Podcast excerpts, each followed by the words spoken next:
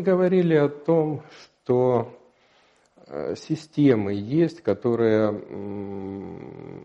активирующие, которые поддерживают те или иные отделы мозга в работе. И вот эта сопряженная работа этих систем, ну, как некого оркестра, она реализуется либо в качественном хорошем сне, а если это так, то значит есть надежда, что и бодрствование будет хорошее. У нас не будет сонливости, у нас не будет каких-то затыков. Мы не будем, как тот профессор на кафедре, запнулся. Так, а о чем это студенты, я с вами разговаривал? В это время, если зарегистрировать энцефалограмму, мы увидим, как у него по голове промелькнули, пробежали дельта-волны, свойственные сну. Локальный сон кратковременный. Но в это время память все стерла, и профессор спрашивает, о чем мы с вами беседуем? Почему? Да потому что сон был некачественный, он не добрал сон, не доспал. Организм начинает брать сон кусками. И в каких-то локальных областях. Хорошо, что профессор стоит на кафедре, а не ведет автомобиль. И все из-за того, что сон был некачественный. Может, он и длился 8 часов, но чередование медленного и быстрого сна было нарушено. И в результате этот сон не привел к вдохновению и к тому, что организм построил качественное бодрствование с э, очень четким вниманием и координацией действий. Поэтому проблема сна и управления транспортом или диспетчерскими службами очень-очень как бы а, близки эти вещи. Не доспал, и ты можешь делать ошибки. Или просто ты делаешь свою работу медленнее. И у тебя не хватает времени для того, чтобы что-то завершить в нужное время, нажать нужные кнопки, дать нужные команды, переговоры. И все это может сказаться негативно. Поэтому качественный сон очень важная проблема современности. А, но мы же полагаем, что мы сами можем управлять своим сном.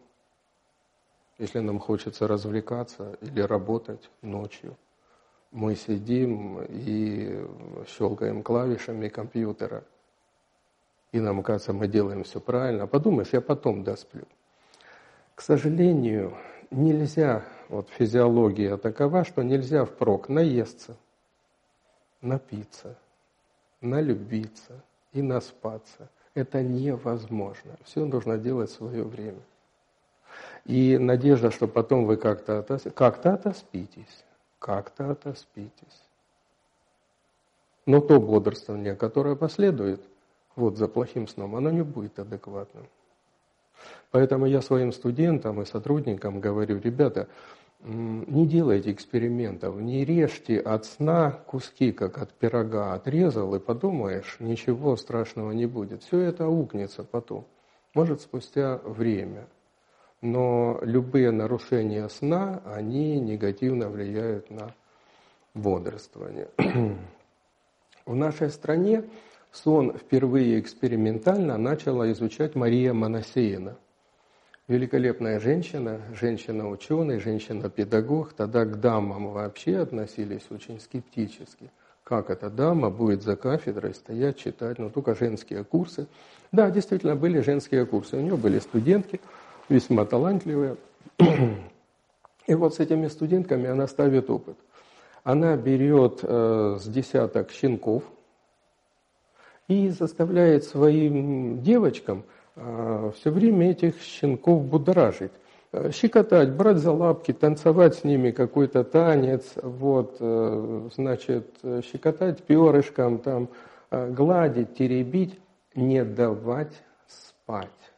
И поскольку студентки менялись, одна, другая, третья, щенкам не удалось заснуть. Даже когда они обмекали на руках, все равно их теребили и спать не давали. В итоге все щенки погибли, все до одного. А, до нас не дошли срезы мозга, которые делали у этих погибших щенков. Но э, гистологи того времени говорили, что они увидели э, изменения очень разительные, как будто мозг поразила какая-то болезнь, как будто какой-то возбудитель съел тела нервных клеток и окружающих их глиальных клеток. Всего лишь не было сна. Впервые вот так было показано экспериментально, что сон жизненно необходим. Потом эти э, опыты достаточно жестокие, они были повторены э, в разных странах. И наиболее тщательно это сделал американец Рик в Америке. И все приходили к тому же выводу, без сна жить нельзя. М-м. Итак, есть системы, которые как-то там активируют мозг и э, делают медленный сон, быстрый сон и бодрствование. Ну, как какой-то оркестр. Ну, представьте, 10 инструментов. Этим же оркестром кто-то должен управлять, дирижер должен быть. Кто войдет э, на пульт, постучит палочкой, скажет «внимание» и начнет дирижировать, чтобы разыгрывать партитуру. Оказывается, вот сравнительно недавно открыли, что в мозгу у нас есть так называемые рексиновые нейроны. А нейронов этих очень мало. У нас их всего лишь э, несколько десятков тысяч. Это очень мало для мозга. Но они имеют своих медиатор, свои медиаторы, то есть нейрохимические вещества, которые передают возбуждение от нейрона к нейрону в этой системе. Это вот как раз и есть орексин. И эти нейроны являются командными нейронами для сна. Это и есть дирижер, который вот этим оркестром управляет и осуществляет переход от бодрствования ко сну, а дальше управляет медленный или быстрый сон. Что же все-таки будет? А, в 2005 году зарубежный исследователь Сейпер сравнил работу этих нейронов с качелями – вот качели находятся в одном положении, это бодрствование. Но орексиновые нейроны активны, они все время другие системы подталкивают, чтобы они работали. И вот в таком положении у нас бодрствование. Как только активность орексиновых системах ослабляет, качели перебрасываются в другое положение. Это сон. И вот эти качели Сейпера, бодрствование, сон, бодрствование, сон, они получили наибольшее признание в академической среде, и это считается вот вроде понятно. Что же управляет сном и бодрствованием? Какой триггер, какой механизм переключается? А, но бывают случаи, когда а, в мозге, который должен как-то менять работу нервных клеток в коре мозга, в других структурах, остаются очаги возбуждения. И эти очаги возбуждения не гасятся во время медленного сна, когда дельта-волны, когда все нейроны, они как бы работают по-другому, а там очажок остается. Один здесь, один здесь, один в подкорковых структурах. То есть качели эти не срабатывают полностью. Или они зависают в промежуточном положении и возникает вот такой дребез. Ни сон, ни бодрствование. На наших ковылюшках, которые мы пишем электрические, мы эту картину видим. И получается такая штука, что э, мозг не находится нужное время вот в нейрохимической среде. Помните, мы говорили, в одном сосуде, потом в другом там по времени. А как бы его отсюда вытащили, и не в этот, а в этот поместили, отсюда, потом в этот. И вот такая происходит чехарда. То есть нарушился естественный порядок смены нейрохимии, и происходит э, белиберда. Ни сон глубокий, ни бодрствование. И бодрствование после этого получается искаженное. Вот такое состояние а, носит название гиперактивность. Очаги активности патологической у нас остаются и в корковых структурах, и в глубоких структурах, и во время сна они не гасятся до конца. И вот такая гиперактивация, это считается основной причиной к нарушениям сна, к расстройствам сна по типу инсомнии, или, как мы говорим в быту, бессонницы.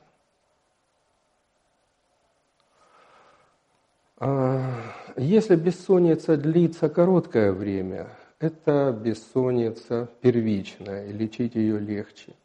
Но если она становится хронической и длится уже долгие месяцы и годы, то излечить ее достаточно тяжело, потому что меняется и уровень, на котором она осуществляется. А, если мы будем относиться к своему сну наплевательски и, так сказать, ночь использовать не для отдыха, а для работы или развлечения и делать это систематически, мы в итоге к расстройствам сна так или иначе придем. Это не есть хорошо, потому что вот эти вот а, расстройства бодрствования, они могут привести потом к энцефалопатии. Ну, а это уже болезнь. Сон и бодрствование едины. Это все две стороны одной медали. Разорвать нельзя.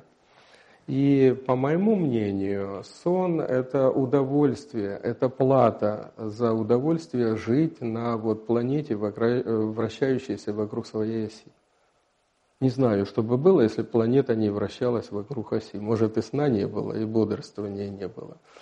Потому что только вот такой совершенный сон дает э, нам основание, чтобы у нас развилось ну, действительно совершенное бодрствование.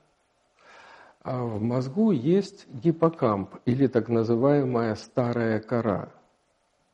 И вот во время быстрого сна именно гиппокамп, старая кора, они и ведают а, различными воспоминаниями, чаще всего связанными с моторной активностью или с однообразными движениями.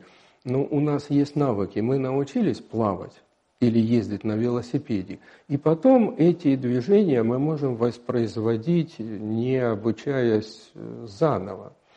Вот это все хранится в гиппокампе, в мозжечке, и во время сна эти стереотипные а, вот, моменты, они прокручиваются и дополняются различными эмоциональными стикерами или значит, маркерами.